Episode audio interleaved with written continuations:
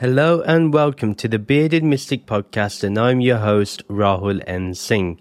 Thank you for taking out the time today to either watch or listen to this podcast episode. If you're really interested in supporting the Bearded Mystic podcast and you've found great benefit in listening or watching these episodes, then please do support this podcast on Patreon, where you can get ad free and bonus episodes along with other benefits depending on the tier that you select. Your support means everything and it really does help the podcast keep running efficiently and smoothly and also widens the audience that this message can reach to. If you would like to know more about it, the details are in the show notes and video description below. On Saturdays at 11am Eastern Standard Time, there is a free virtual meditation session along with discussion and Q&A. If you're interested in meditating with us as a community, then you can find out the details in the show notes and video description below. Please do like, comment, and subscribe if you're watching this on YouTube. And if you're listening to this on your favorite podcast streaming app, then please do give this podcast a five star rating. It helps the podcast get up in the charts and allows the algorithm to bring this podcast to new listeners and also do review the podcast if you can and make sure you do follow or subscribe to keep getting future episodes. Today we will be continuing on with my thoughts on the Bhagavad Gita and we will be looking at chapter 11 verses 14 to verse 27. There is a lot to go through in these verses, but a lot of them should be quick and things that don't need too much explanation, but it's important to, for us to understand that this is obviously about his Virat Roop. This is about that vast vision that Arjun now has while he is witnessing the true vastness of what Brahman really is. When we look at Brahman, we have Nirguna and Saguna. So th- this is the Nirguna aspect, not the Saguna aspect. Saguna aspect is you know, many attributes. It's the expansive vastness. And nirgun is when all attributes can be dissolved away and it can remain as it is. Or awareness can remain pure as it is, and the shared being is the vastness. So what Arjun has seen or is seeing is this shared being. So let's get into these verses and discover more of what Arjun discovers and witnesses. Verse 14 Immediately, Arjun was overwhelmed by the amazing sights he saw. With his hair standing on end, he bowed down to Sri Krishna, holding out his hands in the Anjali Mudra as if offering flowers, he began to speak. So let's break this verse down a little. Immediately, Arjun was overwhelmed by the amazing sights he saw. This is pretty clear. I mean, he saw the vast form of the Lord and it was a lot for him to comprehend. It was amazing. We know that these were sights that he has never seen before, but we also need to understand what this will have on his mental state. He has seen Sri Krishna as a friend, as a brother, as someone close to him, and today he, in that moment, he saw him as something other than that. He saw the vastness of what his friend really was. We have to understand that the vision that he sees is a lot for him to take in. And even if we had to try to comprehend the vastness of this Lord, if we can even think of this whole universe, if we can't even comprehend the universe, how can we comprehend the shared being? This is something we need to kind of consider when we're looking at these verses. Then it continues to say, that with his hair standing on end, he bowed down to Sri Krishna. Holding out his hands in the Anjali Mudra, as if offering flowers, he began to speak. What you can say is that Sri Krishna gave Arjun goosebumps. When Arjun saw the vastness of the form, it gave him goosebumps. You know that feeling when your hair stand on the back of your neck and you get that chilling feeling. That's what Arjun was feeling at that time. And in that amazement, in that wondrous feeling, he then bows down to Sri Krishna. And as one should, when someone has received this great wisdom from the Guru, one should always bow down. Firstly, he does the respectful thing of understanding what Sri Krishna is, and therefore allows himself to bow down.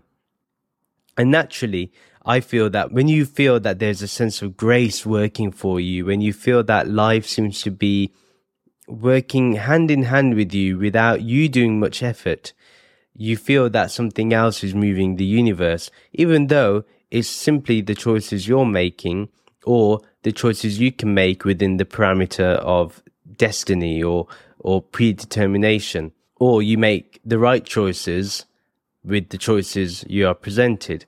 In that state, you automatically bow down. I've done that with my guru too. These are natural feelings. One is the other thing is it's a sign of humility. One thing that separates Arjun from Duryodhana is the humility aspect. And humility for me, like I mentioned in a podcast before, is a very important quality and attribute that a seeker must have and should desire to have. And think about it that this whole shared being, this Sagun Brahman, is the charioteer for Arjun. And he's acting like a normal human being to the rest of humanity.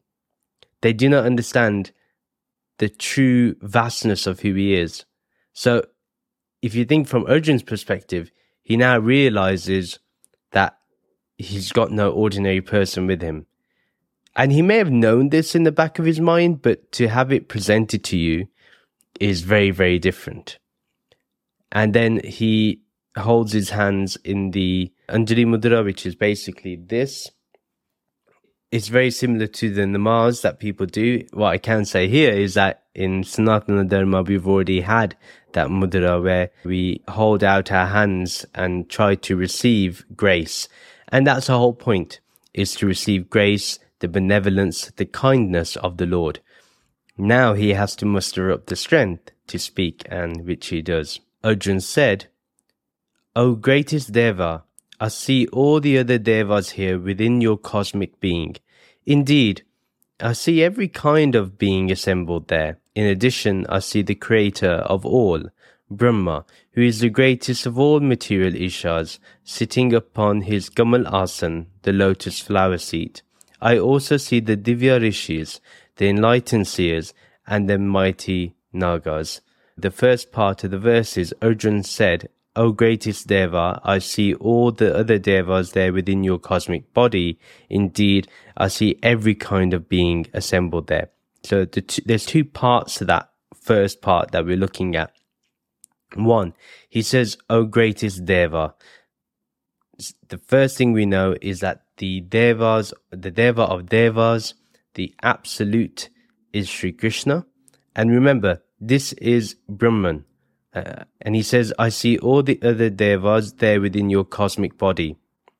So whoever is our Ishtevta, we will see the other devas in their cosmic body. For example, if you see Shivji as your greatest deva, you will see all the other deities or the, or the other devas also, including Krishna, within Shivji's cosmic body. So the cosmic body is obviously the shared being. So here we can establish that all the other devas are within that ultimate cosmic being, which is Brahman, Sagun Brahman, Ishvara, or the shared being, or in this aspect, any of our Ishtevtas. And for the Bhagavad Gita, the Ishtevta is Sri Krishna. And it's important. Your guru will always be your greatest deva. So for Arjun, remember, he bowed down and he surrendered to Sri Krishna. Therefore, Sri Krishna became his guru and Arjun became his disciple. So it's only respectful and honorable that that is repeated again. Then the other part is, he says, indeed, I see every kind of being assembled there. So not just the devas, I see everything. All infinite names and forms of different parts of existence, different creatures, different beings. I see all of them within you. So now, what you got to try to think of is the whole universe and all its wondrous life forms, those that we know of, those that we do not know of, that the scriptures have told us about. This is what Arjun is talking about. So the whole vast cosmos is in the shared being. That's what Arjun is seeing. Then he says in the second part of that verse, in addition, I see the creator of all Brahma, who is the greatest of all material Ishas, sitting upon his Kamal Asan, the lotus flower seat. I also see the Divya Rishis, the enlightened seers, and the mighty Nagas. First of all, he sees the creator Brahma there, and we know that Brahma is the greatest manifest deva for creation. Everything we see manifested is because of Brahma. He sits on his lotus seat. Again, this also implies the blossoming of realization. And remember, Brahma's consort, who's always next to him, is Maa Sarasvati, who is the Devi of knowledge. And without knowledge, there is no creation. There's no way we can bring name and form into our mind. Then he also talks about how he sees all the rishis there, the divya rishis. Remember, he uses the word divya rishis, which is enlightened rishis, the enlightened seers, the divine seers. And they're all part of this whole cosmos. And then he also talks about the celestial serpents, which is the Nagas, and that they are also there, and he's also seeing them. Then verse 16 I see your infinite roop or form extending in every direction. I see endless arms, bodies, faces, and eyes. There is no beginning, no middle, and no end to your endless manifestations. O Sri Krishna, O Vishva Ishvara Vishvarupa, your unlimited form is this entire universe let's look at the first part of this verse. Magnificent verse when you think about it. I see your infinite roop form extending in every direction. I see endless arms, bodies, faces, and eyes. Just imagine that you can see this right now. If it helps you to close your eyes, think of seeing Sri Krishna's form everywhere.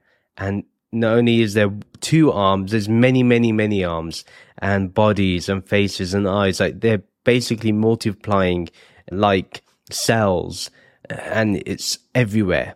And everywhere you look at, every direction, you see this ultimate self, you see this Sri Krishna. Then it says, There is no beginning, no middle, and no end to your endless manifestations. O Sri Krishna, O Vishva Ishvara Vishvarupa, which means your unlimited form is this entire universe. So first of all, there is no beginning here. Where can I find the beginning? And if there is no beginning, I cannot find no end to you. So there's no beginning to your form, there's no end to your form. And if there's no beginning and no end, where is the middle? There cannot be any middle to your form. So there's no end to your endless manifestations. You're in everything. There's not one iota of this cosmos that isn't you, is what Arjun is talking about, which is absolutely brilliant. What we can understand here is that the true form of Brahman is limitless. The shared being is limitless. Then he says, O Sri Krishna, O Vishva, Ishvara, Vishvarupa, which means your unlimited form is this entire universe. So Vishvarupa means the universal form, and Vishva Ishvara means the Lord of the universe. So you are the Lord of this entire universe, and you have a limitless form. You have a universal form. This form of the universe is you. So this unlimited form is the manifestation of the ultimate reality. What we call Maya is none other than the manifestation of Ishvara, the manifestation of Sri Krishna, the manifestation of our Guru. That is what verse 16 is all about. And, and that's a wonderful way of us understanding the true value of our Guru. And that's a, an ideal way to even meditate upon the Lord. Then verse 17 Now I see you. Your many heads are wearing crowns, and you are armed with divine weapons like the club and the disc. Your immense splendor is shining brilliantly in every direction, but you are exceedingly difficult to see because of your blazing, fiery, and immeasurable sun like radiance. Remember, in a previous verse, we know that Arjun says it's like a thousand suns rising. That's how bright that light is. So we understand what he's talking about here. In the first part of the verse, he says, Now I see you, your many heads are wearing crowns, and you are armed with divine weapons like the club and the disc. So Arjun directly says that the many heads, his infinite number of forms, are all wearing crowns. So everything is the divine king, the divine sovereign of all existence. So even if something thinks it's lowly, actually it's the highest it's the sovereign because it's Sri Krishna itself. And because he is the king, everything else is part of his kingdom and they are him, therefore all of it is crowned king. His countless arms all have divine weapons to defeat ignorance in this world. This is what that's about. The club and the dish is to remove darkness, to remove evil, to remove those that cause harm to others to ensure that they can defeat people at the right time. And that's what this part of the verse means. Then he says, Your immense splendor is shining brightly in every direction, but you are exceedingly difficult to see because of your blazing, fiery, and immeasurable sun-like radiance. So this great luminosity of being is shining immensely. It's shining brilliantly in every direction. All you can see is this great splendor, this great light. And he's saying that, but at the end now, it's very difficult to see you because now he's going back into Nam and Rup, to separation. So now he says, well, there's this blazing, fiery, and immeasurable sun-like radiance. Now he's starting to see distinctions, and this now means that he's starting to lose sight of that true self. And this is what happens. We need to understand that when the light is truly given to you, it is difficult to see. It is difficult to understand Brahmgyan. It is difficult to understand wisdom. It is difficult to understand the scriptures properly. And then you need to have this blazing fiery and immeasurable sun-like radiance. You need something that is terrifying because that will remove and burn away all of the karma, all the vasanas, and most of all, it will remove our ignorance, which has got us stuck in this rut, which has got us to believe that we are separate beings. This distinction he makes shows that Arjun is now showing that he is separate to this and therefore doesn't see himself as that same sovereign, or he is trying to tell people, well, this is what's happening to me right now. Most of all, the one thing I do like it says it's an immeasurable sun-like radiance. There is no way you can measure the end or beginning of this light, this radiance. And it's it's a light that is literally enveloping and expanding into everything in all directions. Verse 18 You are the supreme and unchanging reality. You are the ultimate vision to be seen. You are the resting place of all that exists. You are the immortal protector of Dharma, which Dharma means here all that is true. And I am certain that you are the original and ultimate person. Brilliant. You are the supreme and unchanging reality. You are the ultimate vision to be seen. What we know here, when someone says you are the supreme and unchanging reality, what is that unchanging reality? This Nirgun Brahman, this formless awareness itself. So we know that this is the highest aspect that Arjun is as seeing of Sri Krishna. So he understands that you are the most supreme and you are that unchanging reality. You are the only reality that exists. There is no other reality. Yeah, there is no other reality that exists here. There is only you. You are the ultimate vision to be seen. What more does one want to see? It's beyond the seven wonders of the world. It's beyond the marvelous nature and expanding universe. It's beyond all this too. He says, You are the ultimate vision to be seen. again showing why Brahmgyan is the true insight into Brahman.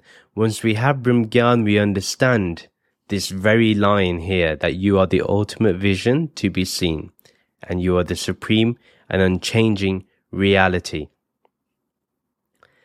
Then he says, You are the resting place of all that exists.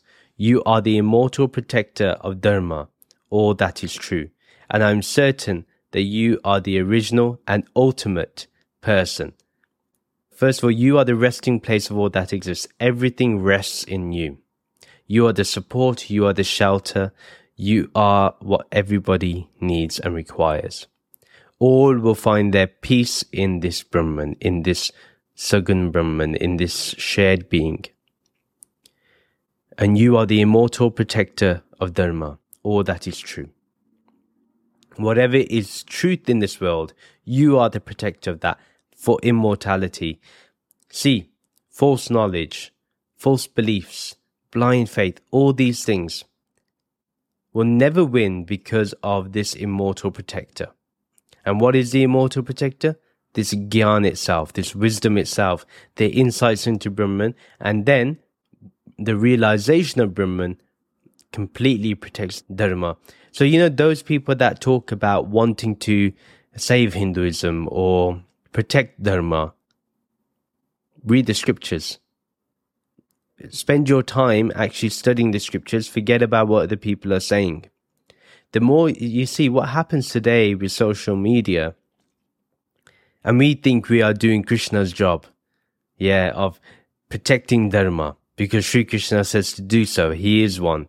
And this is what the Bhagavad Gita is about. No, don't misuse the Gita for your selfish reasons. The reasons why we read the Gita is so we can understand that our dharma needs a full focus, meaning the true protection is fully living a realized life. That is dharma. Then you know all that is true. Then you can be the true upholder of truth. That's what needs to be understood here. I will emphasize that if we practice and we become the very message that Sri Krishna was delivering, then Sanatana Dharma will never be defeated and it can never die. But the moment we become culturally Hindus or culturally Dharmic, then get ready for the destruction that will follow. Because when you, the one thing that makes Dharma so incredible is its knowledge, not its culture. The culture is there because of the knowledge. The moment you forget the knowledge, all that culture just becomes dogma. And we know what happens to dogmatic beliefs. Sri Krishna has also warned us about that. That is the true enemy. And sometimes the enemy can be within. Even though we think we are doing a good act, but sometimes the actions are leading somewhere else. Then he says, And I'm certain that you are the original and ultimate person. This is why the Bhagavad Gita is a purely non dual text. And the reason why I say that is here. He says, And I am certain that you are the original. Once you have the original, everything else is fake. Everything else is mithya. The only original is Nirgun Brahman, and the ultimate person. There's only you. There is no me and many other Jeeves. There's only you, the one, the ultimate person. What we can understand here is that there is none other than Brahman. There's none, none other than Sri Krishna's true reality, which is Brahman itself, the same reality.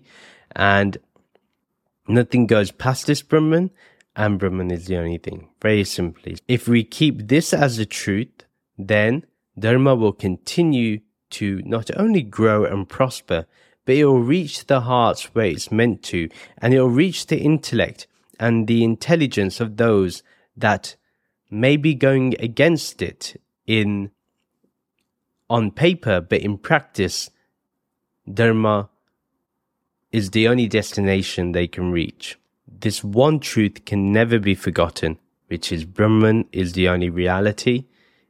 This is the original and ultimate alone. Your infinite powers are without beginning, middle, or end. Your unlimited arms are reaching in every direction.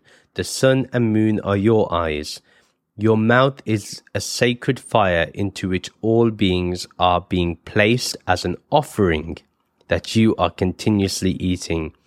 In this way, the entire cosmos is being consumed by your all encompassing radiance. There's a lot to grasp from this. Let's look at the first part. Your infinite powers are without beginning, middle, or end.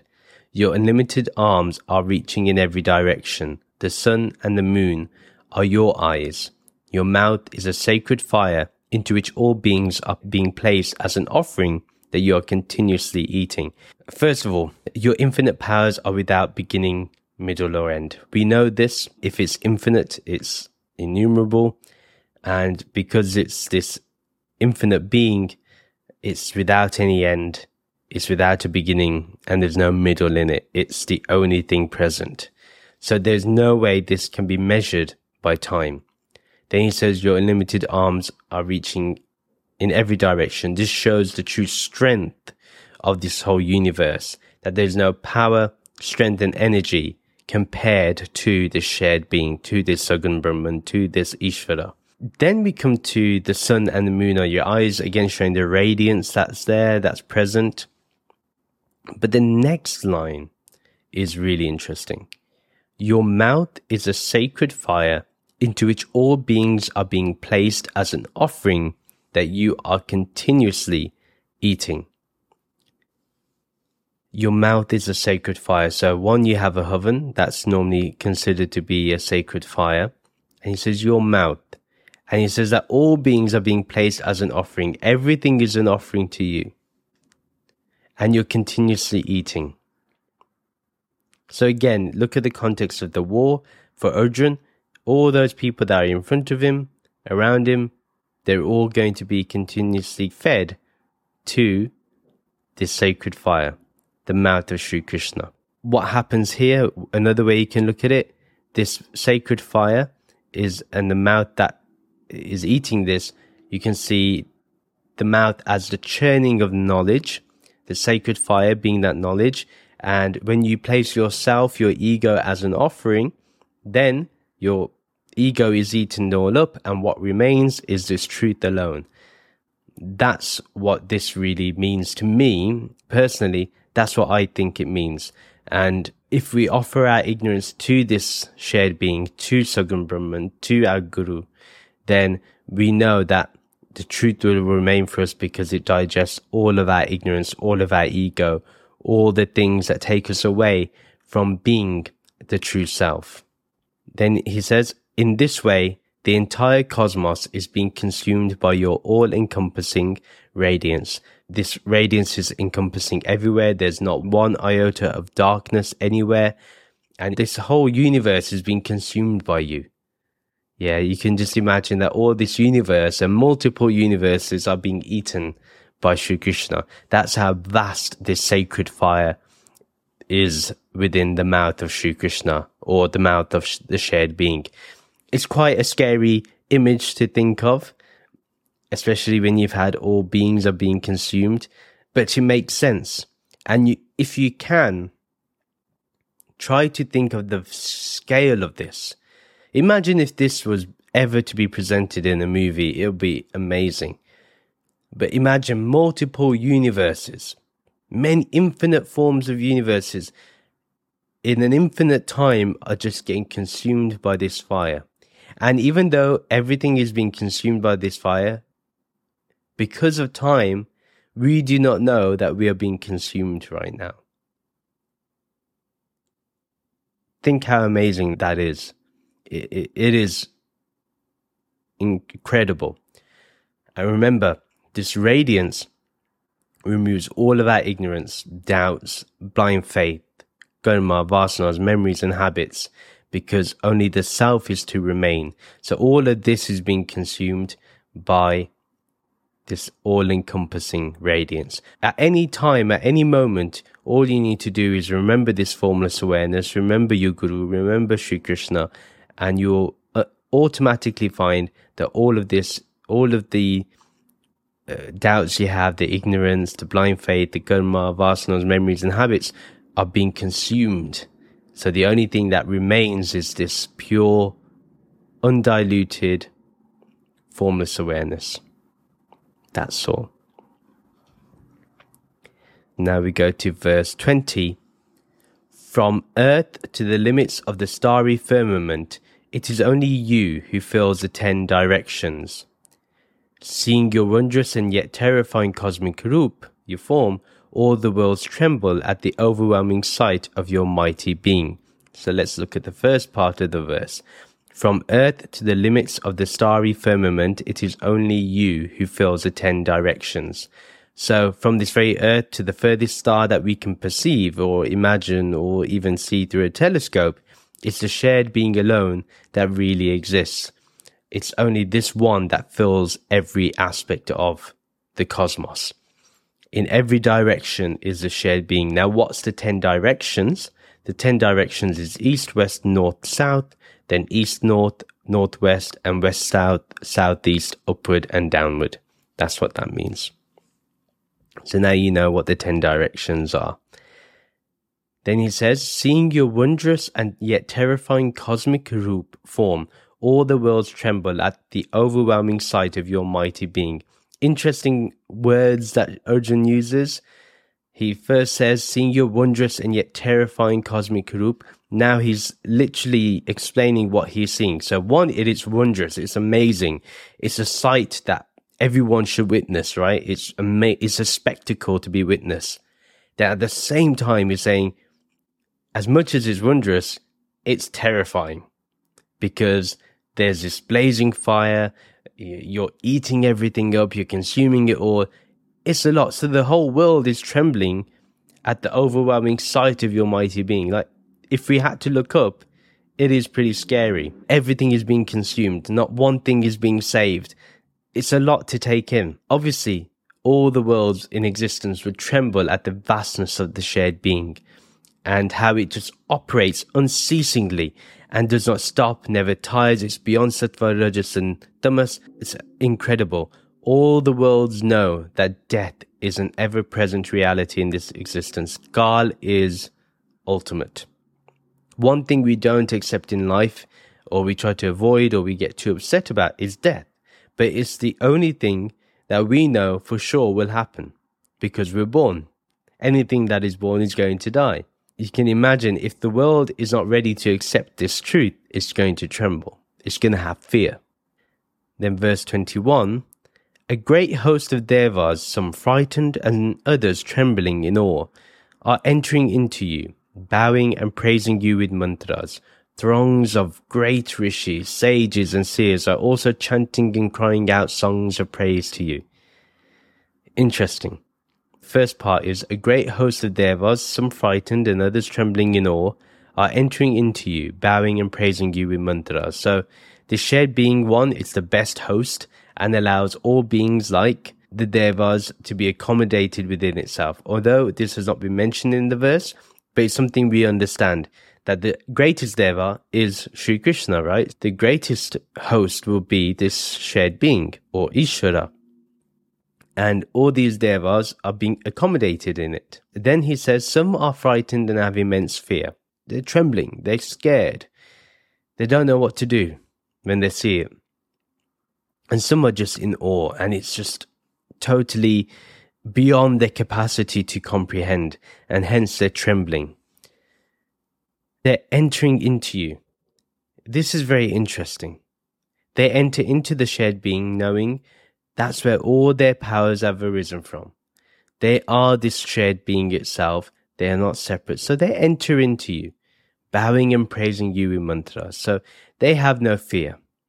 Yeah, they eventually get over any fear, and most of all, they bow and praise the shared being with sacred mantras, as if not to stop the shared being from consuming them, but because they understand what it is. They understand its true nature. Then he says, Throngs of great rishis, sages, and seers are also chanting and crying out songs of praise to you. So all the rishis, the sages, the seers of this ultimate reality, they're also chanting mantras because reminding themselves of this will never be enough. They need to do a lot more. So they have to keep chanting. They have to keep crying out songs of praise. They have to praise this one as much as possible. Because what else can they do? What is left for them to do? All they can do is praise this one. So they're crying out, singing in pure ecstasy, and they're in love with this one and seek to remain in union with this one also. Then verse 22 the Rudras, Adityas, Vasus, Sadhyas, Vishvadevas, the twin Ashvins, Maruts, Ushmapas, Yakshas, Asuras, and Siddhas all behold you, amazed, astonished, and overcome with awe. Let's go into what this would be. The Rudra, Aditya, Vasu, Sadhyas, Vishvadevas, these are organs of the entire form of the shared being of Sagun Brahman. Therefore, the onlooker and also the objects be seen all are nothing but Brahman. That's what we can understand from this. They are all focused on this pure self. They are all in amazement because there's nothing even minutely similar to this. And they're just astonished because there's nothing greater than this shared being.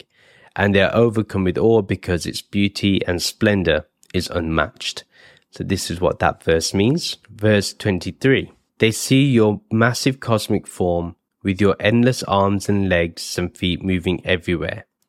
This form has eyes looking everywhere, mouths speaking endlessly with hungry bellies and dangerous tusks all around. O mighty armed Bhagavan, all the lokas are shaking with fear, and so am I. First of all, they see your massive cosmic form with your endless arms, legs, and feet moving everywhere. Just imagine this cosmic form just moving everywhere. Quite a sight to behold. Then he says, This form has eyes looking everywhere, mouths speaking endlessly, with hungry bellies and dangerous tusks all around. O mighty armed Bhagavan, all the Lokas are shaking with fear, and so am I. Th- this is quite a verse to think of. Just a few lines. He says you have eyes looking everywhere. So there's not, you know, you can't really escape this if you think about the imagery here. So he's saying you can't escape this. Then he says, if the eyes are everywhere, just consider that your is being recorded all the time. So nothing is escaped from this shared being. Then he says, mouth speaking endlessly. When he says that, just imagine that these mouths speaking endlessly is nothing other than this beautiful knowledge and wisdom.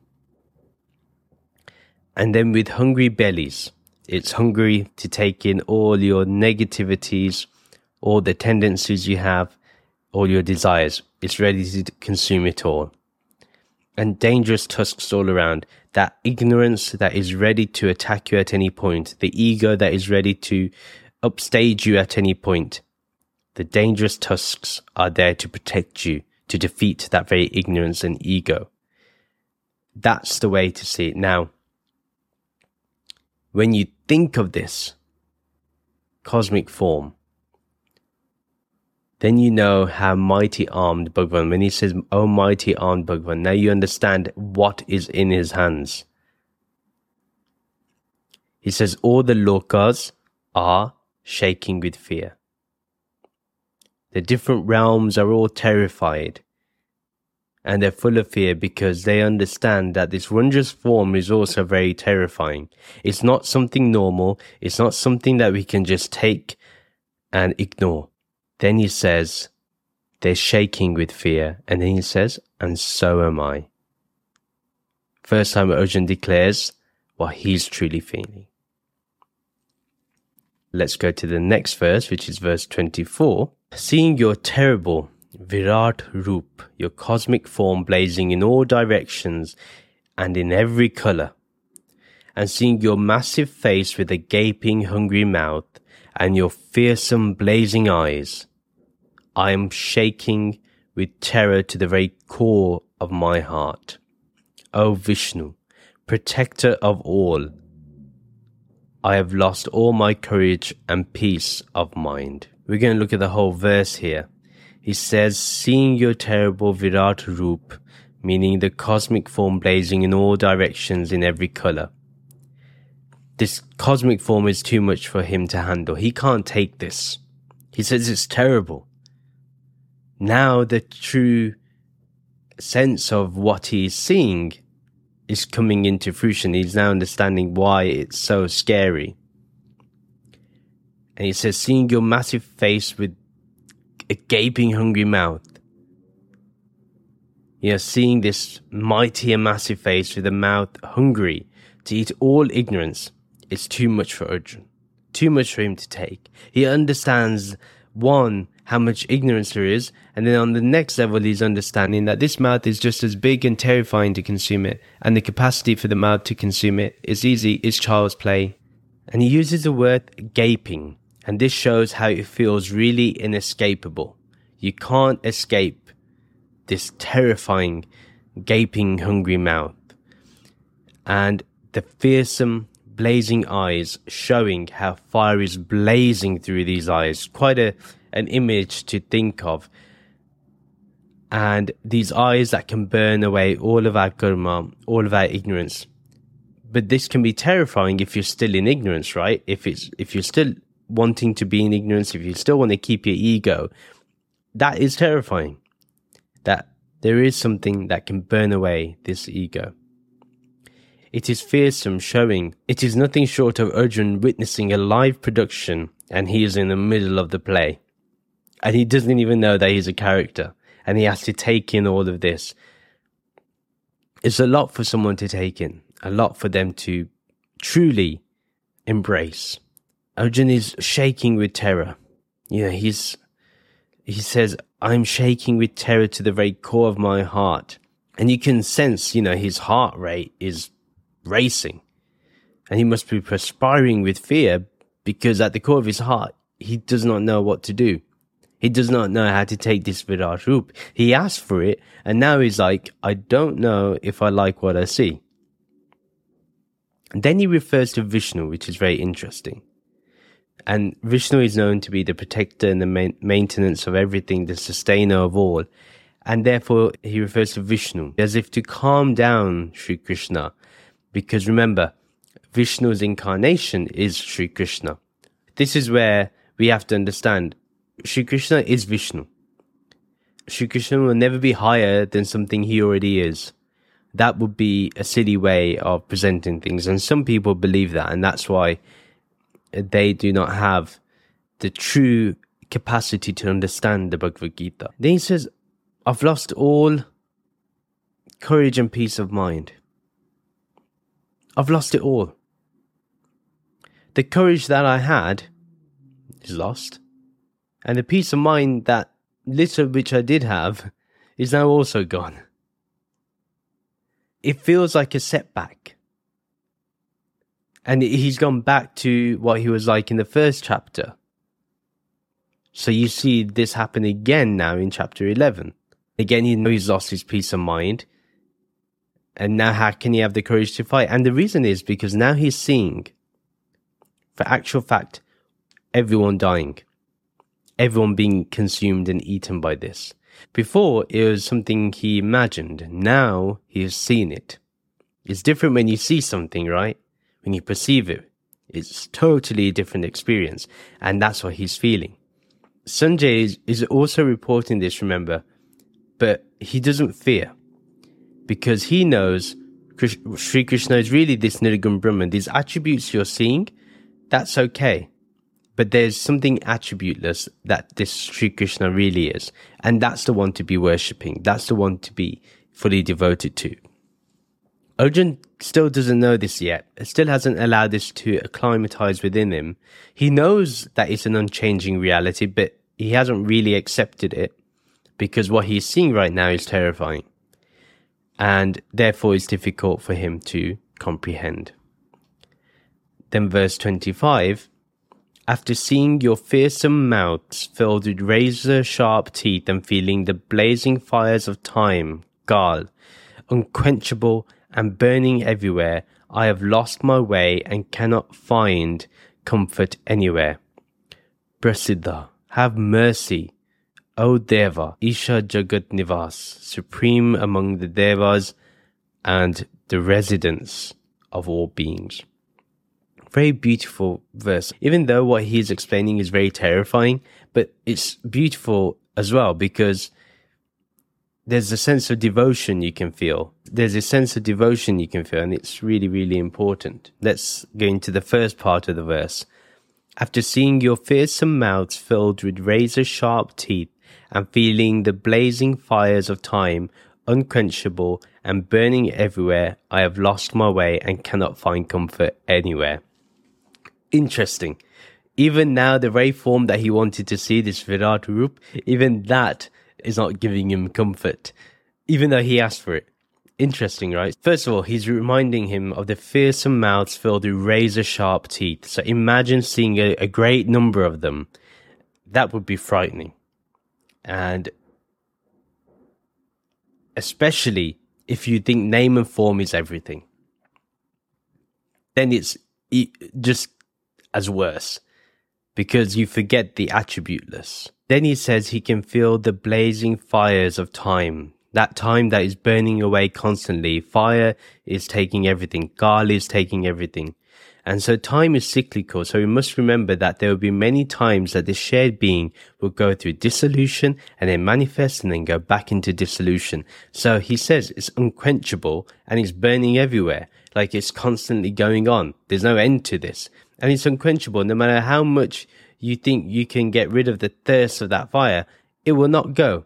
Time will never stop.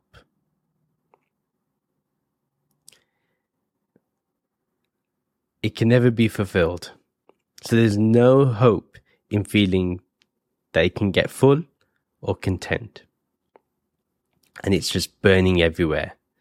And because it's burning everywhere, he's lost his way he cannot find comfort anywhere because he cannot see that Sagun Brahman. He can't see Nirgun Brahman. He cannot rest in awareness. He's finding all that challenging. Then he says, and this is this is the part that is really beautiful. He says, Prasiddha, have mercy. O supreme among the devas and residents of all beings, Arjun asks for mercy. He asked for forgiveness because he thinks that the Lord is angry and displeased. So he thinks the Virat Roop is there because Sri Krishna is not happy with him. So he says, have mercy upon me. Be kind to me. And this also shows Arjun's ignorance that he makes this plea. It's through the mercy of Sri Krishna that he's been shown this Virat Roop. And now again, to get out of seeing this Virat Roop, he's now asking for mercy. and then he says, You're the supreme among the devas and residents of all beings. As if reminding the Lord that, why are you showing me all this fire? You are the supreme among the devas, and you're the residents of all beings.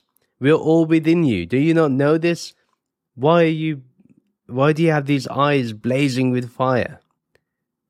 However, let's remember that Arjun did ask to see this infinite form before. He wanted to see it, and Sri Krishna granted this. It was Arjun that wanted more. He was not happy with the description. He was happy to just get the description, but no, he wanted to see it for himself. So he got what he wanted. And it's clear that he's not understanding it. He's totally misunderstood everything. He's misunderstood the assignment. And when this can happen to us, we go on to another path thinking we're doing Dharma, and we lose our way. In the same way, even though this is happening, his intellect, his vivek or discernment will indirectly be sharpened here because internally that gyan will be functioning. The guy never escapes. Remember, he does know that there is a Sri Krishna here that can calm things down. So he's aware of that. So there is a slight awareness. And that's the discernment between the real and the unreal. Then verse 26 I see the hundred sons of the blind king. I see throngs of beings. I see Bhishma. I see Drona. I see Karn. I, and all our greatest warriors. So he says how he sees all the sons of the blind king uh, of the other side of the Kauravas. Obviously, Duryodhana. He sees the whole mass of beings, the whole army. He sees Bhishma, Drona, Karn on the other side, his guru, and Karan is also one of the best warriors and also is a stepbrother to the Pandavas. Then he also sees the great warriors on his side too. Then the final verse of today's episode, and this is interesting. I see them racing madly into your terrible mouths, gaping and horrific, with razor sharp teeth, some of them with crushed heads, and some are trapped between your teeth. What an amazing imagery to have. So he watches them racing madly. He's like as if something else has taken control of them and they're racing towards you. Into these terrible mouths that are gaping and horrific, that are terrifying. They with razor sharp teeth. And they can destroy anything with just a slight touch. And they are racing towards you all the people he mentioned in verse 26, he sees some of them with crushed heads, meaning instant death, and some are trapped between the teeth, against showing slow torture. Incredible.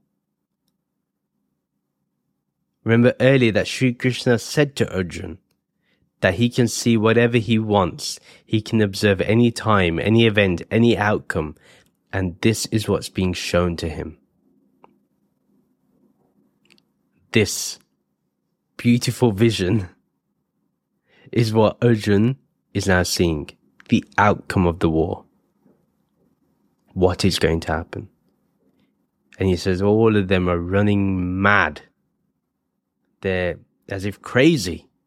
They're racing towards you, running towards you, sprinting towards you, knowing it's leading them to death. And that is where we end today's episode. Thank you very much for listening. If you liked what you heard and liked what you watched, please do share this podcast with your friends and family who may enjoy this content. Do follow me on social media to keep getting updates. Join the Bearded Mystic Podcast WhatsApp community group to continue the podcast discussion. Details are in the show notes and video description below. If you would like to support the Bearded Mystic podcast as we discussed earlier, do check out the podcast Patreon page. Your support means everything and it helps this podcast keep running. Details are in the show notes and video description below. Please do rate this podcast five stars and do give a review either on your favorite podcast streaming app or on our website. Details are in the show notes and video description below. Please do like and comment on this video and subscribe to this YouTube channel do follow or subscribe to this podcast on your favorite podcast streaming app. Thank you very much for listening to this episode.